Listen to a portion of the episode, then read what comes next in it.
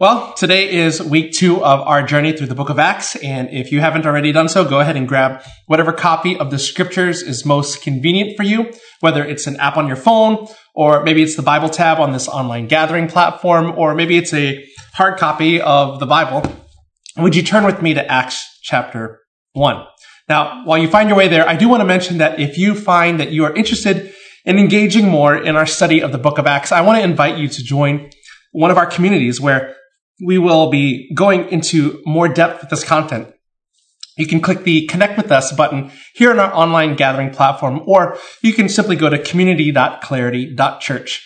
You can also go to claritychurch.org forward slash Bible tools. I almost got that wrong. Uh, and, and, and you can find the study and discussion guide we use at our community gatherings, as well as supplemental resources to our study of the book of Acts. Now, we don't do this every week, but since our passage today connects very much to last week's passage, uh, here's what I want to do. Let's start from verse 1 of Acts chapter 1, and let's read together through verse 11. So here we are, Acts chapter 1, verses 1 through 11.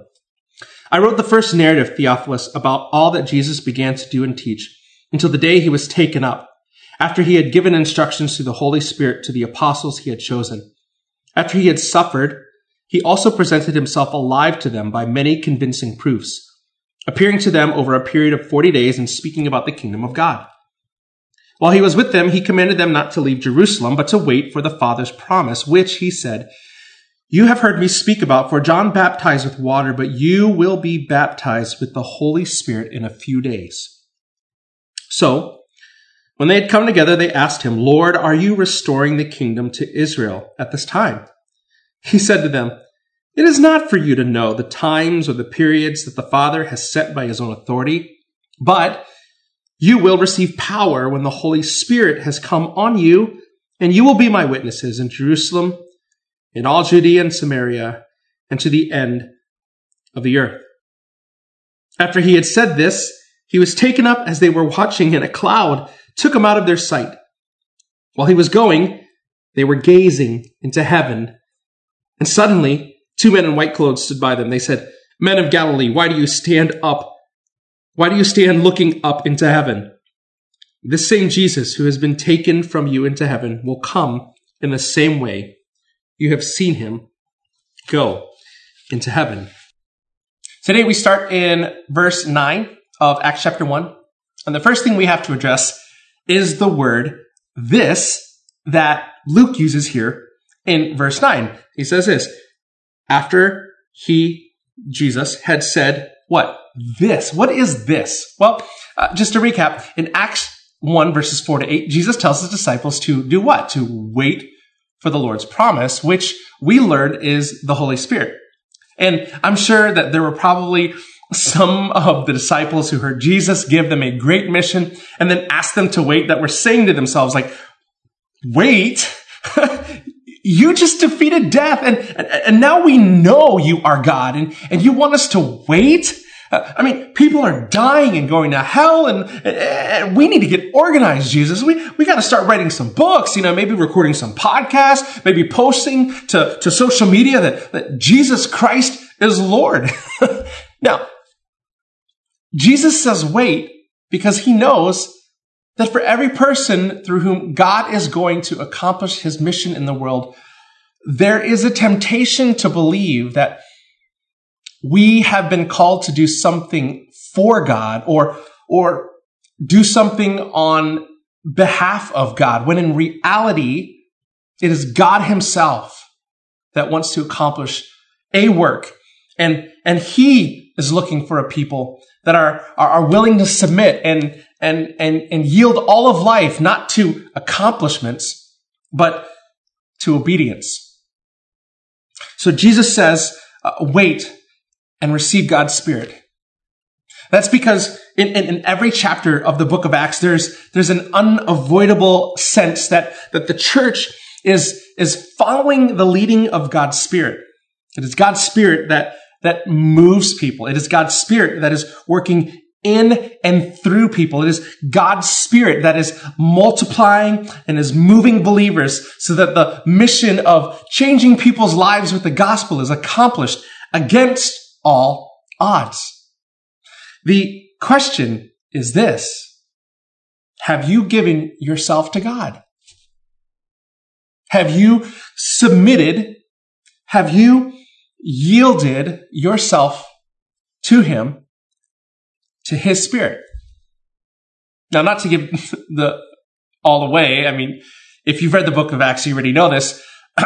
you, you know that it doesn't really have a, a, a, real ending. At the end, we find the apostle Paul going off to Rome to preach the gospel only to do what? End up in prison. And, and then, then it just ends like a cliffhanger. Why does it do that? Because Acts is not just a record of how the gospel and the early church grew against all odds. Acts is the prelude to the work of the gospel that, that really you and I who, who follow Jesus today are an active part of. And, and whether you realize this or, or not, the book of Acts proves that until Jesus comes again, the Spirit of God is always moving believers into the lives of those who are disconnected from God to complete God's great commission. And, and what is that great commission? Well, it's what we read last week. It's really what, what Matthew uh, recorded Jesus saying to his disciples after he rose from the dead. Matthew 28 verses 19 to 20 says this, Go therefore and make disciples of all nations, baptizing them in the name of the Father and of the Son and of the Holy Spirit, teaching them to observe everything I have commanded you. And remember, I am with you always to the end of the age. So when Luke records Jesus telling the disciples that they, they will be a witness to the ends of the earth, he is reinforcing the reality that, that it is God who is wanting to accomplish uh, really the work of spreading the gospel and growing his church. And this is really, really, really important because uh, listen, don't misunderstand. Jesus is called to go as, as a call to be accomplished. Uh, Jesus is not interested in our accomplishments. Jesus wants our obedience. Go, not because it proves your worth. Go uh, because it proves who Jesus is to the world.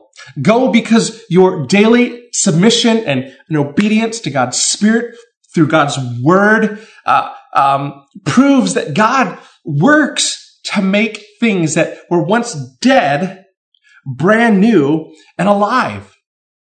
So, uh, anyways, back to our text. Luke writes this in Acts uh, chapter 1, verses 9 through 10. And he says this, verse 9. After he had said this, he was taken up as they were watching, and a cloud took him out of their sight. While he was going, they were gazing into heaven. I don't know what it takes for you to be caught gazing. I don't know this for sure, but if I were one of the disciples, I could imagine that they were thinking uh, of maybe all the memories they had with Jesus, or maybe as they were they were gazing into the sky, uh, uh, seeing Jesus be lifted up out of their sight. Um, maybe they began to feel uh, some kind of sorrow or or fear, or uh, maybe they were caught gazing like like I do in, in, into the night sky at the end of a, a fireworks show, uh, saying, uh, "Is this it? Like, there's got to be more, right?" Luke, Luke goes on to say this in in verse ten. While he was going, they were gazing into heaven, and suddenly two men in white clothes stood by them. They said, Men of Galilee, why do you stand looking up into heaven? This same Jesus who has been taken from you into heaven will come in the same way you have seen him go into heaven. Now, I don't know about you, but when I read the scriptures, I sometimes like to read in between the lines for really mostly my own enjoyment. Now, I'm not saying this is, is what really happened because I can't prove it, but uh, I know that the scripture says that the angels obey the Lord's command. So I can only imagine that that Jesus, as, as he was being taken up uh, into heaven, he, he looked back and, and maybe did a double take, like, and, and, and he, and he's like, what are they doing? and, and he, and he, and he saw his disciples there just kind of like gazing. and he has to tell a couple of his angels to go, to go back down there and, and tell them to stop gazing, to, to stop looking at really what was, uh, to stop looking at the accomplishments of the past and begin focusing on the work that God wanted to accomplish in and through them in the present. And really, this is the point of our passage today. There are great things that God wants to accomplish in and through your life. But if we want God to accomplish much, even against all odds, we can't be caught gazing. A month ago, I started getting emails from LinkedIn saying, congratulations on your work anniversary.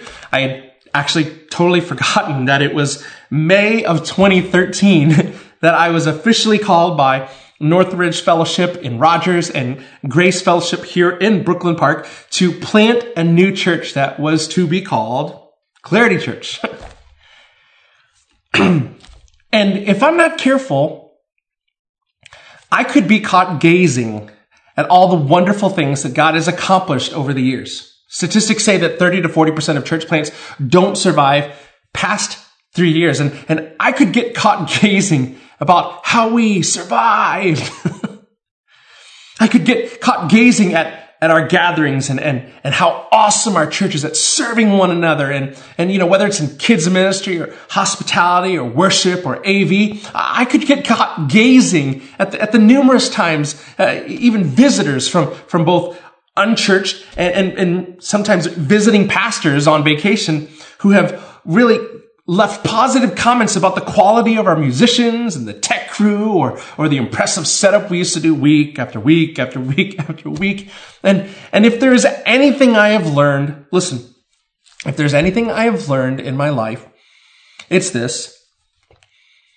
When, when you are paying more attention to what was than what needs to be done now, you can be tempted to, to, to, to define success as maintaining the status quo. After all, right? If it ain't broke, don't what? Fix it. Listen, we never started Clarity so that people who call themselves Christians could gather weekly in some rows. We started Clarity because we believe that, that God has a mission to, to extend adoption to, to more and more people. And we started Clarity so, so that disciples could be made and, and sent as missionaries into the everyday rhythms of, of their lives to, to make disciples. And, and we believe that God wanted to start a church that was really dedicated to the mission of helping people disconnected from God, from all walks of life with really all kinds of backgrounds and experiences from within our circles of influence to help them cut through uh, all of the fog of what culture and, and, and even church people themselves have portrayed Jesus and his gospel to be so that people could see Christ with clarity and be given the opportunity to be invited into a life of true joy and true peace that God had planned for all of creation even before the foundations of the world began. Now, while this passage of scripture is explicitly about God's corporate call to his church to, to be witnesses of his gospel filled with his spirit to, to make disciples of, of, of all nations, I, I think there is an opportunity for each one of us individually to ask this question. What finds me gazing? What, what finds you focusing on the, the smaller things and keeps you f- distracted from, from the bigger vision that God has for your life? What is it that God is telling you to do, but do you want to get stuck in the details? Oh God, I know, I know, I know you want me to, to, to do this and to do that, but you know, Corona. oh, oh, oh God, oh God, I, I know you want me to, to share the gospel more uh, and more, but I don't, I don't know, I don't know enough of the Bible. I, I, I, I just, I don't know. I, I, I need to pray more. I, I need, I need to learn more. Or maybe you're saying, Oh God, I, I, know you want me to be more generous with my time, generous with my energy, generous with my resources, but I was looking at the math and I was gazing. As one pastor I know likes to say a lot, uh, sometimes when you focus too much on the math, you miss the mission. When you get stuck in the details, you can miss the destiny that God is calling you to. Yes, the scripture teaches that a responsible person, uh, you know, counts the cost. But listen, at some point, the responsible person obeys. And when you read God's word and you listen to his voice in the context of a life of prayer, what is God calling you to? And listen, don't get caught gazing. God is wanting to accomplish great things in and through you, even against all odds.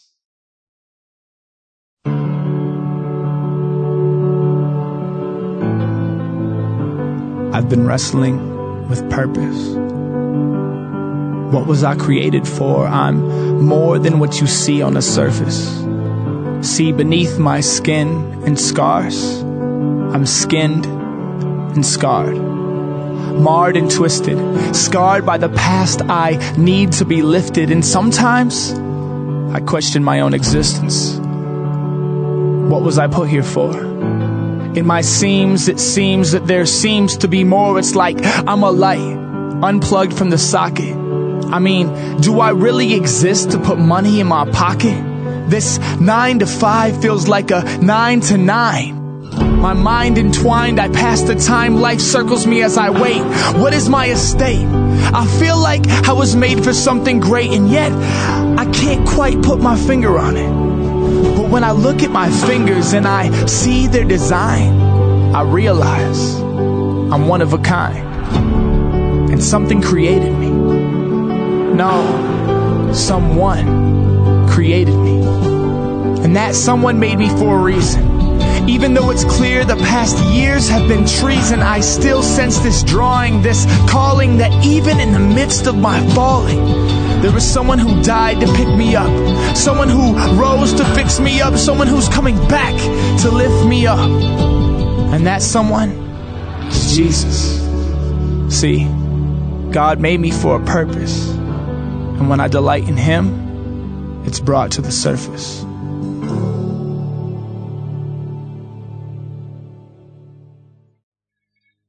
If you're someone watching today who isn't sure you believe everything you've heard about Jesus and the Bible, if you are someone who has never or maybe is currently not committed to submitting all of life to Jesus as master and savior, listen, I, I want you to know that you also were made for something great. Maybe you didn't connect with this vision that, uh, that God wants to reach people that are far from Him with the gospel through your life as a disciple, but maybe, maybe, just maybe, there is something inside of you that does say, I know my life is more than what I have been gazing at. I want to, if this is you, I want to invite you into to the journey of following Jesus with us. And by the way, you you don't have to say a prayer to to begin following Jesus. You don't even have to believe everything that you've heard about Jesus and the Bible. In fact, catch this: most of Jesus' disciples didn't believe that he was the Son of God, like truly, until after the resurrection. Yet Jesus looked at them and he called them his disciples. I want to encourage you to make a commitment to join us, if this is you, to join us each Sunday to investigate the history of the gospel and the early church through the scriptures and learn for yourself what a life totally submitted to God could look like, even against all odds. Or maybe, maybe you are ready today. Maybe, maybe you are ready to say yes to Jesus. Maybe you are ready to confess with your mouth that you believe that God sent his son Jesus to, to, to die for your sins. Maybe, maybe you're ready to believe in, in your heart that God's sacrifice secured your freedom and, and you are, you are ready to, to no longer be a slave to living life your way for your will and your glory, but that, you, that now you are ready to live life God's way according to God's will for God's glory. If that's you, if, it feels like I, am like talking to you and, and you want to become a follower of Jesus, to enter into a relationship with Him and accept His gift of forgiveness, I, I, I want to invite you to uh, digitally raise your hand by by clicking on the button here on this online platform and, and let us know that that you have committed your life to Jesus. And whether or not you decide to, to click that button, if you if you want to begin to follow Jesus, I would like the opportunity. I would be honored to have the opportunity to pray with you and join you in, in telling God where you are at in the decision to make Jesus the master and savior of your life. In fact, there's a lot of people who love and follow Jesus that are, are, are listening with you today that are, are convinced that if we believe and, and decide in our hearts and confess with our mouths that Jesus Christ is Lord, we are saved. So let's just all pray this together with those who are committing their lives to Jesus today. Would you pray with me? Dear God, I confess to you that I have sinned against you. But God, I believe that you sent your Son, Jesus, to live, die, and rise from the dead for my sins. Thank you, God, for forgiving my sins. And now I commit to following you with all my life. Amen. If you made a decision to follow Jesus, I just want to ask you one more thing. I just want to ask really just one more thing of you. If you clicked to raise your hand that you committed your life to Jesus, uh, you should see a connect with us button. If for some reason uh, you, you, you, can't see that, uh, here's what I want you to do. Go to yes.clarity.church. Listen, you just made the most important decision of your life. And, and when you make a decision like that, it requires some information. So when you fill out that online form, you allow us to connect with you some extremely important resources and, and really next steps to get you started on what is the most important journey of your life. So from my home to yours, uh, thank you for watching. Thank you for spending time of your weekend, for, spending uh, really a part of your weekend with us. Stick around if you're interested in, in hearing details about our game plan for moving forward uh, towards in person gatherings. Also, uh, goes without saying, I'm inviting you to join us next week again as we continue through our study of Acts. And listen, feel free to bring a friend. May the Lord bless you and protect you. May the Lord make his face to shine upon you and be gracious unto you. May the Lord look with favor on you and give you peace. God bless you guys. See you next week.